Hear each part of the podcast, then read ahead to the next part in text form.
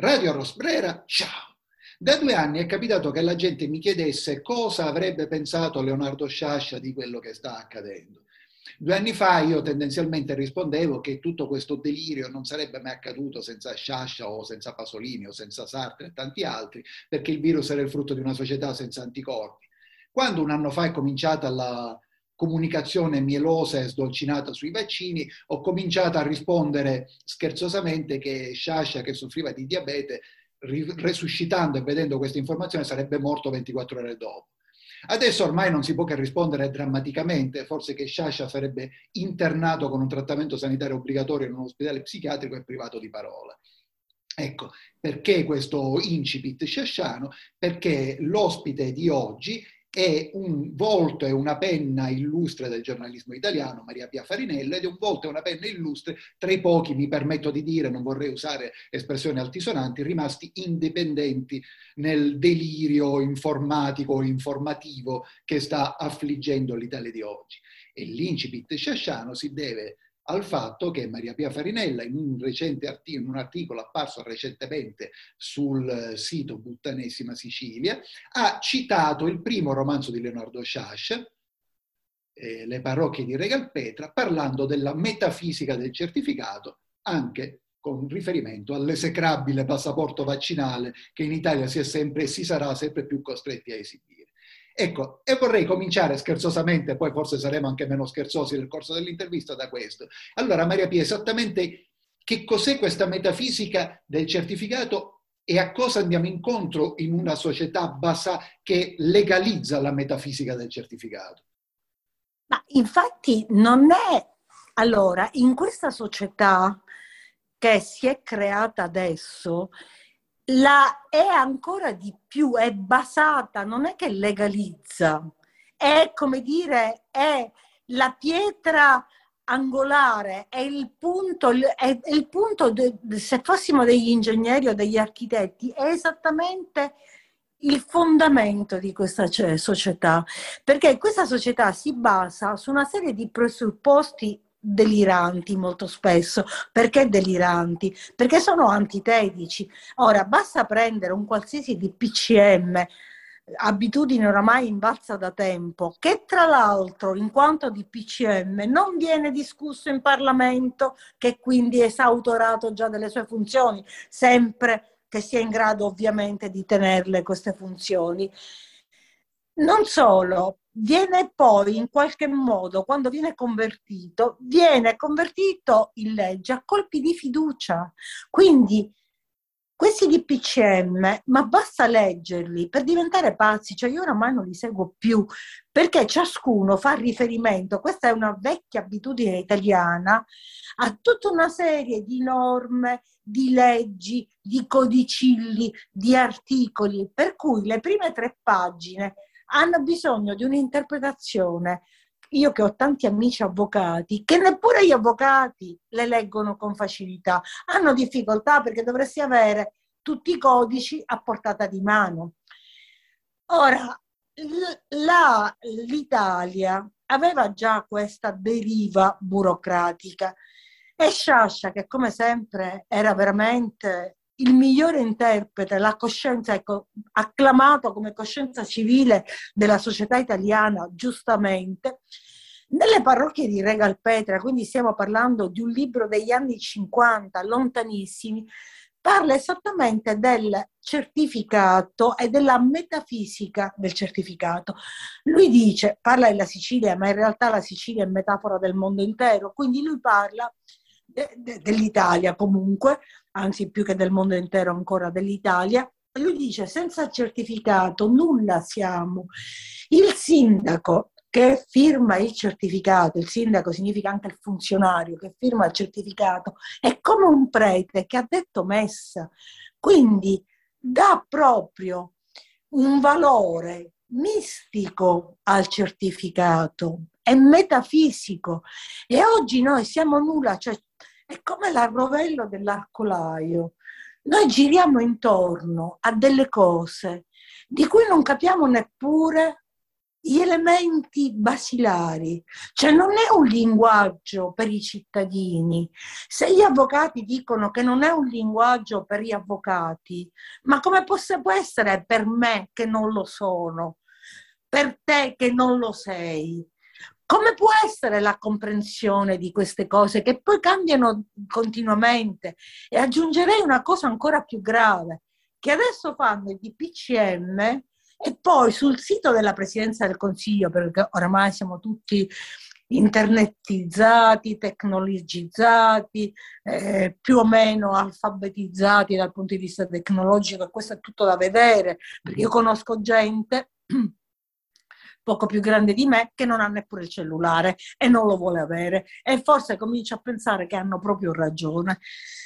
Comunque, in questa società, dicevo, tornando ai DPCM di oggi, adesso ci sono, subito dopo che fanno un DPCM, siccome la gente si comincia a lacerare il cervello, ma allora il vino al supermercato me lo posso comprare o no? È un bene essenziale oppure no? E le mutande con tutto rispetto, le posso comprare oppure no? Perché i negozi di intimo sono proibiti. Allora, se le trovo al supermercato, le posso comprare?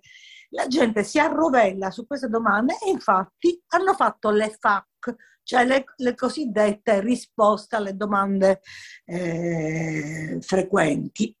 Frequent answer question, credo che significhi FAC. Capito? Quindi adesso noi abbiamo un governo che ti risponde attraverso le FAC che sono l'interpretazione giuridica di un DPCM, cioè di un atto amministrativo. Cioè, ma se, io non lo so, ma io non capisco. Allora, in questo senso, qualcuno ha detto che appunto in Italia non c'è più la certezza del diritto, si può, si, ci si potrebbe chiedere se c'è mai stata, però in un altro senso. Ma ormai con le regole che cambiano ogni due settimane, e forse a volte anche più spesso, non c'è più la certezza del diritto. E anche tu in qualche modo hai esplorato l'argomento dell'esautorazione del Parlamento e da più parti ormai si comincia a mormorare o a sussurrare, o non solo, la parola dittatura. Tu pensi che ci siamo vicini, lontani o ci siamo dentro? Guarda, io penso, allora, se io mi sveglio ottimista, penso che la democrazia è sospesa. Se io mi sveglio pessimista, il che devo dire succede la maggior parte delle volte, penso che la democrazia è finita, cioè che ci siamo dentro. Questa è la risposta. E, e... e ci siamo dentro perché purtroppo eh, io non so cosa, o, o, meglio, sarebbe anche un po', io poi non sono una politologa, però la certezza del diritto non c'è mai stata. Tant'è vero che Sciascia lottava per la giustizia. È la, la, prima cosa che scrive proprio nell'incipit delle parrocchie di Regalpetra, che è il primo libro che lo rende quantomeno noto ad un pubblico più vasto, è quello di usare la, la, la penna come fosse una spada, un colpo di penna come un colpo di spada per la povera gente di Re Carpetra, per i bambini che vanno a servizio, per i vecchi che muoiono di fame. Come vedi, lo riesco quasi a citare a memoria. Cioè, il primo problema che lui si pone è quello della giustizia e stiamo parlando degli anni 50. E non a caso lui, lui definisce l'Italia in più libri come un paese senza verità, se, il paese senza verità è il paese dei casi mai conclusi, cioè ancora oggi noi sappiamo che il bandito Giuliano sparò su dei contadini inermi che festeggiavano il primo maggio, festa del lavoro, nel 47, nel 1947, la guerra in Italia finì nel 45. Noi sappiamo che Giuliano sparò su questi contadini a Portella delle Gineste, cioè in territorio di Piana degli Albanesi, a due passi da Palermo. Sappiamo che i contadini festeggiavano anche la vittoria del blocco del popolo, però diventa poi un, come dire, un discorso troppo lungo. Quindi sappiamo che Giuliano sparò con la sua banda, sparò su questi contadini. La domanda è, ma perché gli sparò?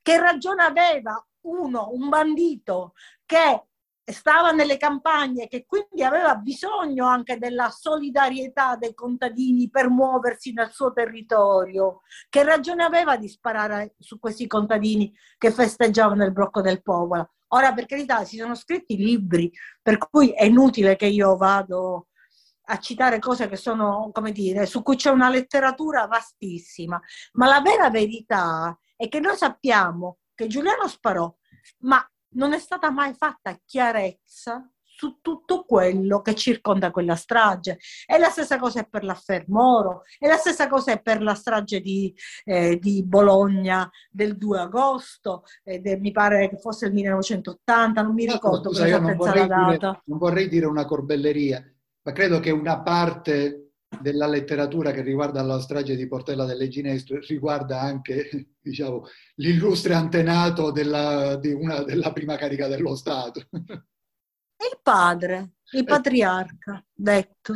esatto. Senti, ma in tutta questa deriva, non vorrei che la domanda fosse eccessivamente scomoda, c'è una, e non, non vorrei che la parola che uso fosse esagerata, c'è una complicità di gran parte dei tuoi colleghi guarda, tu, come dire, eh, tocchi una ferita, tocchi una piaga aperta là. Perché vedi, come si vede, voglio dire, come sai, io non sono una ragazzina, ho una certa età. E su questo lavoro, eh, sul giornalismo, io ho investito moltissimo, ma moltissimo dal punto di vista, voglio dire, non del fare carriera, ma proprio della mia esperienza di vita, di che cosa è stata la mia vita, con tutte le modifiche che ha comportato, soprattutto in un lavoro che non era aperto alle donne, eccetera. Il fatto, per esempio, che io facessi una bambina a Roma, mentre mio marito lavorava in Sicilia e non riusciva a venire a Roma e là io ho avuto per un periodo un'esperienza che era simile a quella della ragazza madre. Per cui voglio dire, io a un certo punto ho rinunciato a una possibilità di fare carriera, ma non alla mia idea, ovviamente alle mie idee, per tornare a Palermo, perché l'unica istituzione che funziona in Italia è la famiglia, appunto, non ce n'è altra. E quindi guarda vedere, allora, eh, tutto è cambiato, tutto si è modificato. I giornalisti, io voglio dire, vorrei spezzare pure una lancia a favore dei miei colleghi, nel senso che i giornalisti sono stati continuamente umiliati, ma a partire dagli anni 90. Cioè io sono superstite di un mondo che non c'è più, di giornali in cui eh, ti ritrovavi in una pagina il pezzo di Leonardo Sciascia, l'intervista a eh, Alberto Moravi e sotto il fogliettone a firma di Norberto Bobbio, tutti in una pagina. Questo, questi giornali non ci sono più per colpa dei giornalisti, per colpa soprattutto del sindacato unico dei giornalisti unitario, dovrebbe essere, ma diciamo unico perché ce n'è uno solo, c'è di tutta una serie di contratti che hanno man mano regalato, non vorrei andare troppo nei tecnicismi, comunque il fatto è che ai giornalisti contrattualizzati si è sostituita oggi un'enorme di platea di gente che pensa secondo la nota definizione di Albino Longhi, che fare il giornalista è sempre meglio di lavorare. E scrive per quattro soldi, cioè tieni conto che oggi la media dei giornalisti italiani guadagna 1000 euro al mese con un contratto che se va molto bene è un contratto COCOCO che tra l'altro è stato escluso dal governo per tutte le categorie tranne per i giornalisti e per, per gli infermieri, insomma per poche cose. COCOCO significa collaboratore continuativo e coordinato che è un modo per, per mm, come dire, mascherare un lavoro subordinato. Allora, questi giornalisti guadagnano quattro soldi, non possono, oramai scrivono da remoto, non possono entrare nelle redazioni, non decidono niente. Purtroppo la pandemia ha creato un'altra cosa che per la prima volta sono stati dati molti soldi all'editoria non per mandare a casa i colleghi e quindi per depauperare pure l'istituto pensionistico dei giornalisti italiani. Hanno dato questi soldi perché con perché, come dire, si parlasse anche delle misure che il governo adotta come contenimento della pandemia suddetta. Ora, questi soldi sono arrivati agli editori, non ai colleghi, i quali pensano di salvarsi l'animo attaccando l'asino dove vuole il padrone. Purtroppo io penso che non finirà così. Quindi tu puoi immaginare veramente che dolore per una persona che ha lavorato in un'altra epoca con altri colleghi, con altra qualità dei colleghi. Adesso non è che parlo di tutti, però cioè, c'erano maestri, c'era gente da cui avevo, avevo tutto da imparare. E si ritrova con queste cose, cioè, voglio dire, il telegiornale 1 che ho visto l'altro giorno, in un pezzo di un minuto e mezzo, ha detto quattro volte cabina di regia per dire i luoghi comuni, no? Ma l'ha detto quattro volte.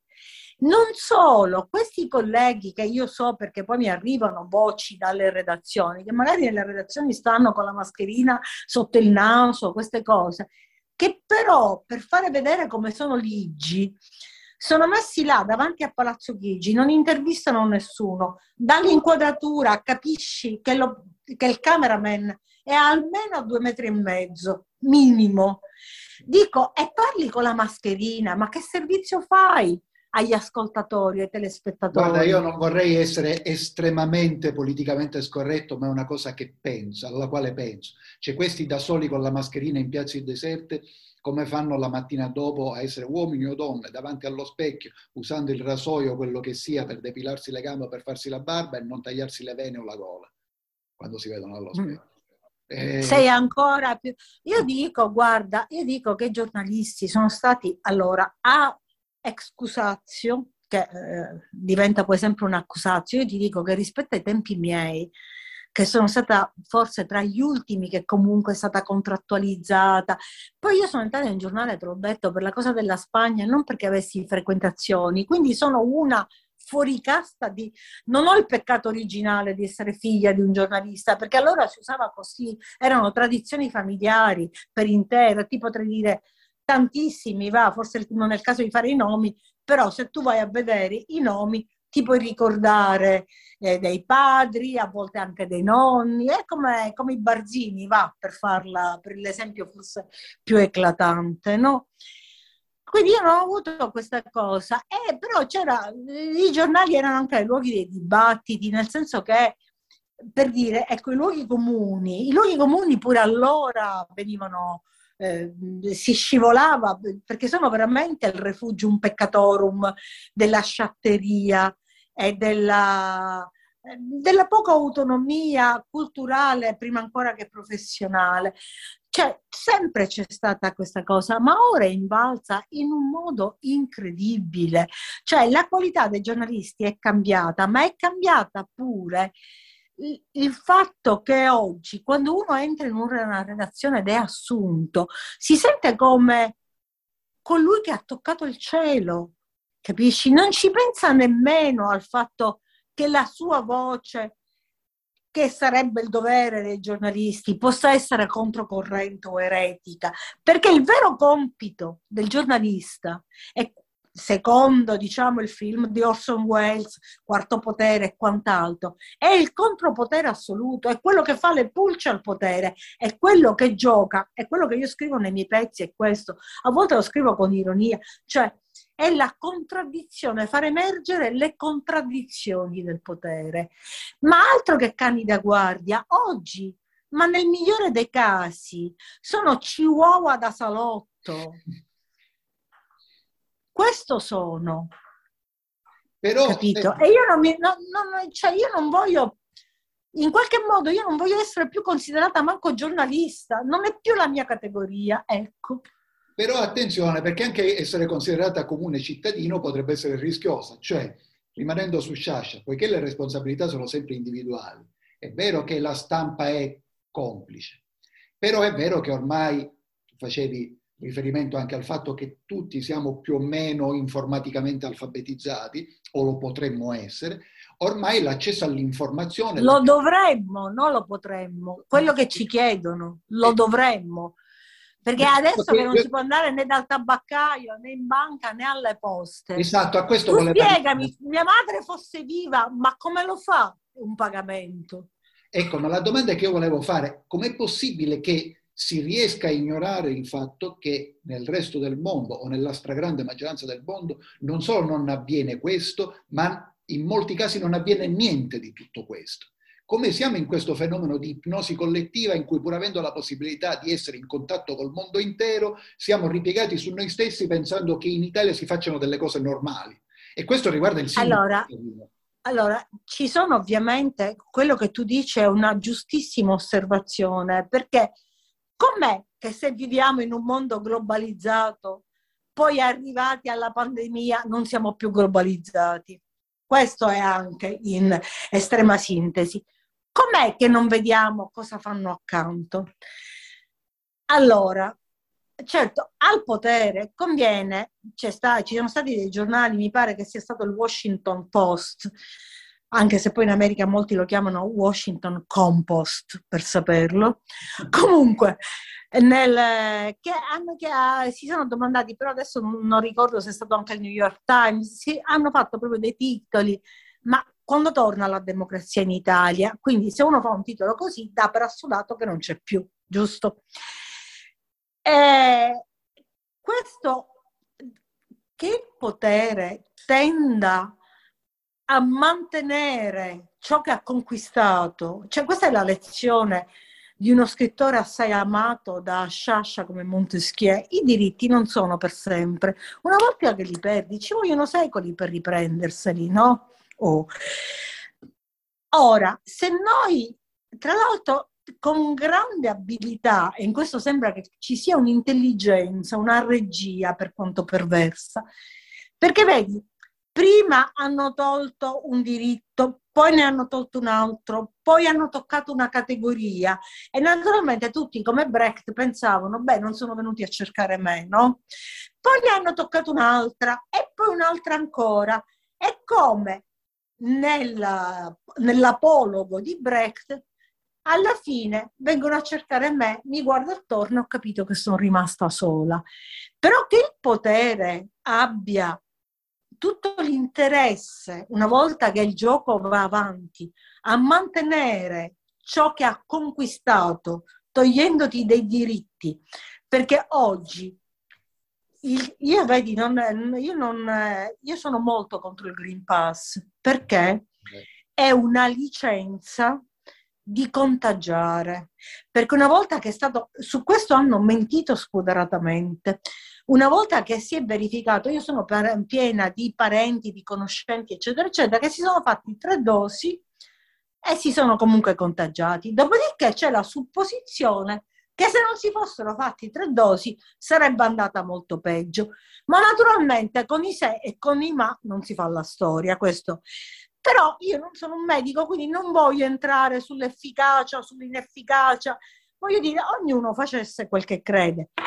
Però, come si può, se non c'è un obbligo, perché poi l'obbligo diventa surrettizio attraverso un Green Pass, per cui io che ho il Green Pass, eh? anzi il Super Green Pass, però sai che c'è? Ieri mi sentivo non tanto bene, eppure sono uscita lo stesso. Perché? Perché dovrei andare intanto a farmi il tampone, a spendere 15 euro? Perché di sabato dove devo andare? Scusami.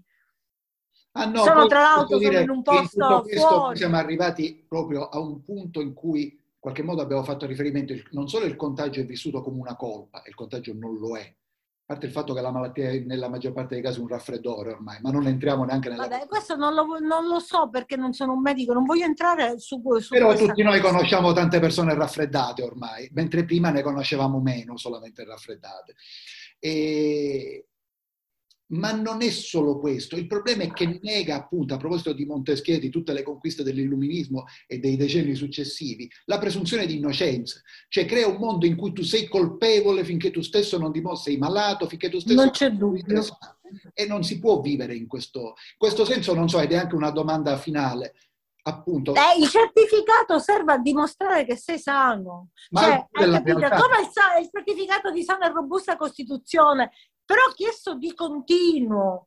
Poi il certificato di sana robusta costituzione ti serviva nel momento in cui ti assumevano. Anche io l'ho fatto quando mi hanno assunto per la prima volta in un giornale o quando ho fatto le altre cose. Però eh, ti dovevano assumere il certificato di ora invece devi dimostrare continuamente che non sei malato, cioè il presupposto è che tu sei un malato. Sì. E secondo me diventeremo tutti malati gravi, ma di testa, perché nessuno parla di tutte le complicanze. Io purtroppo per tante cose conosco tanta gente che ha serissimi problemi psichiatrici, ma perché vengono trattati come fossero matti. E invece poi i matti forse sono dall'altra parte. Senti, ti faccio la domanda, un'ultima domanda, dove saremmo fra dieci anni? Ah boh, dove saremmo fra dieci anni? Tanto guarda, la risposta vera è che ci hanno talmente precarizzato la vita, nel senso che per carità nessuno di noi si illudeva di essere immortale, questo va da sé, penso. Però ciascuno di noi aveva una capacità di fare progetti. Per esempio, vedi, a me piace molto viaggiare.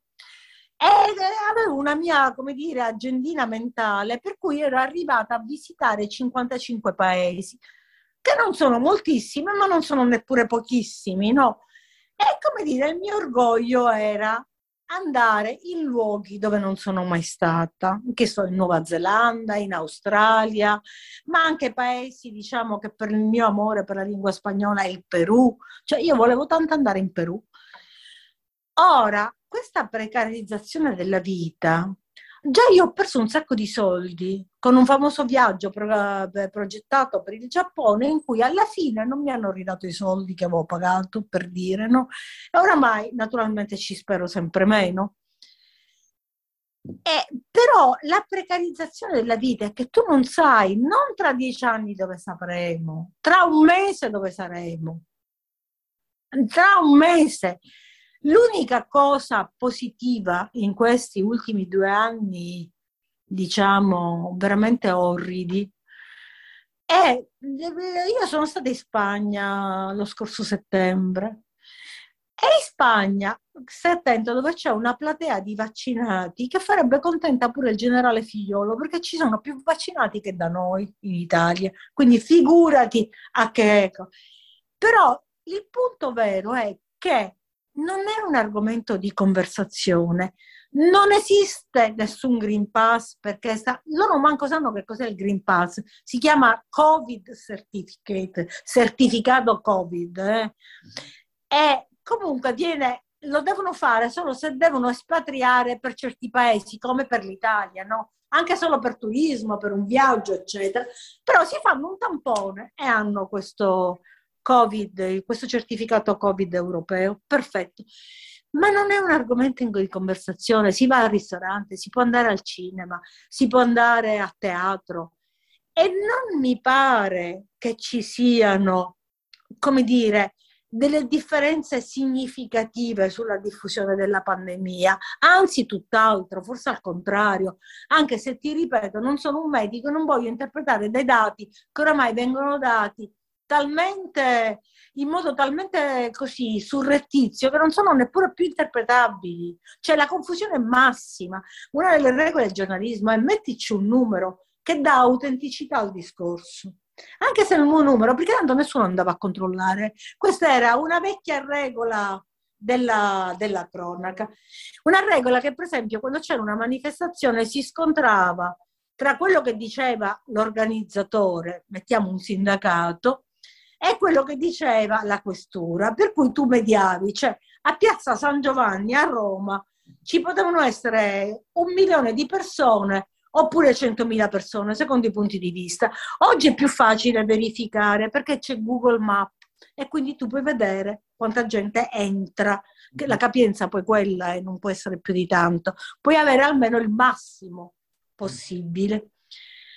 Quindi ti dico, la numerologia viene trattata in questo modo, ma la cosa vera della tua domanda, tu dici dove saremo tra dieci anni, io non lo so, forse tra dieci anni manco ci sono, diciamo anche per sopraggiunti limiti di età, però il punto è dove saremo tra un mese. È questo che nessuno di noi sa, capisci? Oggi, da domani, la Sicilia è zona arancione. Allora, se uno per caso non ha fatto il vaccino e deve andare in una casa di sua proprietà fuori dal comune, non ci può andare, per esempio. Però le tasse le paga, la Tari la continua a pagare, cioè non la può usare, però tutto quello che è il dovere del cittadino, certo. quello sì, quello c'è. E tu mi dici, domani la Sicilia è arancione, per quanto tempo lo sarà? Una settimana, un mese, due mesi? Ma oggettivamente c'è qualcuno che è in grado di fare una previsione? Cioè tu mi fai una domanda che ci vorrebbe... Allora, Sciascia aveva il dono della preveggenza, perché io leggo delle cose e dico non è possibile, pure Todo Modo, eh, ho visto ora, ho rivisto il film di Elo Petri e mi ha molto colpito ovviamente la scena iniziale mm-hmm. con la macchina col megafono che dice che c'è un obbligo vaccinale perché c'è la pandemia e io veramente mi chiedo se veramente avesse ma io non sono sciascia quindi io per sapere dove, come saremo e dove saremo tra dieci anni dovrei avere la sfera della zingara perché io non so dove sarò tra una settimana e soprattutto non so se finisco in un TSO nel senso non vaccinale, ma nel senso del trattamento sanitario obbligatorio che si fa ai matti. Sì, sì. Sì, sì, no, ma è pienamente così e giustamente tu, insomma, ci abbiamo alla conclusione, enunciavi dei vulnus giuridici perché sì, io rimango proprietario di una casa nella quale non posso andare o in un altro modo il turista spagnolo può venire con un tampone, ma io non vaccinato non posso entrare nello stesso aeroporto dove arriva il turista spagnolo. Quindi il cittadino italiano in Italia ha meno diritti del turista. Quindi diciamo si è aperto un mondo ignobile. Ma anche il mondo ignobile, scusa, perché questa è una cosa importante, la voglio dire, mi ci fai pensare. Il fatto è che tu mi devi spiegare perché il turista spagnolo deve venire in Italia dove si deve fare un tampone che in Spagna costa di più, costa dai 40 ai 60 euro per quello rapido. Mm. Quello, eh, dico, perché un turista dovrebbe al biglietto d'aereo, che magari costa poco, dovrebbe aggiungere un tampone che costa tanto quanto? Hai capito? Ma che gli frega, voglio dire, invece di andare in Italia, dice vabbè in Italia ci andrà in un altro momento, andrà da un'altra parte andrà in Portogallo, andrà in America Latina, andrà ma, ma, ma dove vuole. Cioè il mondo è bello perché è vario, è grande. E farà bene ad prima... andare altrove perché per quanto l'affermazione possa sembrare paradossale, in Italia bisognerà tornare, lo dico io che ormai sono fuori, eh, bisognerà tornare quando si sparerà per strada. Perché quando si sparerà per strada forse c'è speranza che cambierà qualcosa. Guarda, io temo che gli italiani non abbiano una vocazione. Cioè questa non è l'America Latina e non è neppure la Spagna, perché la Spagna l'ha vissuta una guerra civile vera e cruenta. E tu pensa che quando io stavo in Spagna, gli spagnoli facevano il verso agli italiani, anche a me, cantando sulle note di Faccetta Nera, dicevano che Guadalajara, dove ci fu una famosa battaglia con gli italiani, quelli mandati da Mussolini, contro le truppe allora legalitarie, perché la seconda repubblica era comunque, benché con una minoranza molto piccola, era regolarmente eletta. A Guadalajara gli italiani si presero una sonora legnata e gli spagnoli, sulle note di faccetta nera, dicevano che Guadalajara non è Abissinia. Mm-hmm. Y los españoles, aunque ora non mi ricordo, anche pocos, forse erano pochi, erano valientes, coraggiosi. Ora, l'italiano e qua è un altro discorso perché l'Italia è una nazione troppo recente, nata pure male, nata pure male, perché è nata con gli inglesi che incrociavano a largo delle coste siciliane e sarebbe tutto un altro discorso ancora. Cioè, ma com'è che Garibaldi alla testa di mille uomini riesce a sconfiggere l'esercito regolare dei Borboni? Ma comunque la storia la scrivono i vincitori Sciascia scrisse delle pagine immemorabili sull'eccidio di Bronte, da cui venne fatto pure un film, per dire Però l'Italia non è neppure una nazione, è quello che Flaiano, Sciascia, tanti altri hanno notato, è l'eterno fascismo degli italiani. Quindi se tu speri di venire in Italia quando ci saranno, no, guarda, le pistole verranno usate perché mentre sono accapigliati a guardare, a controllare i Green Pass, la criminalità farà bagni d'oro, ma solo quella.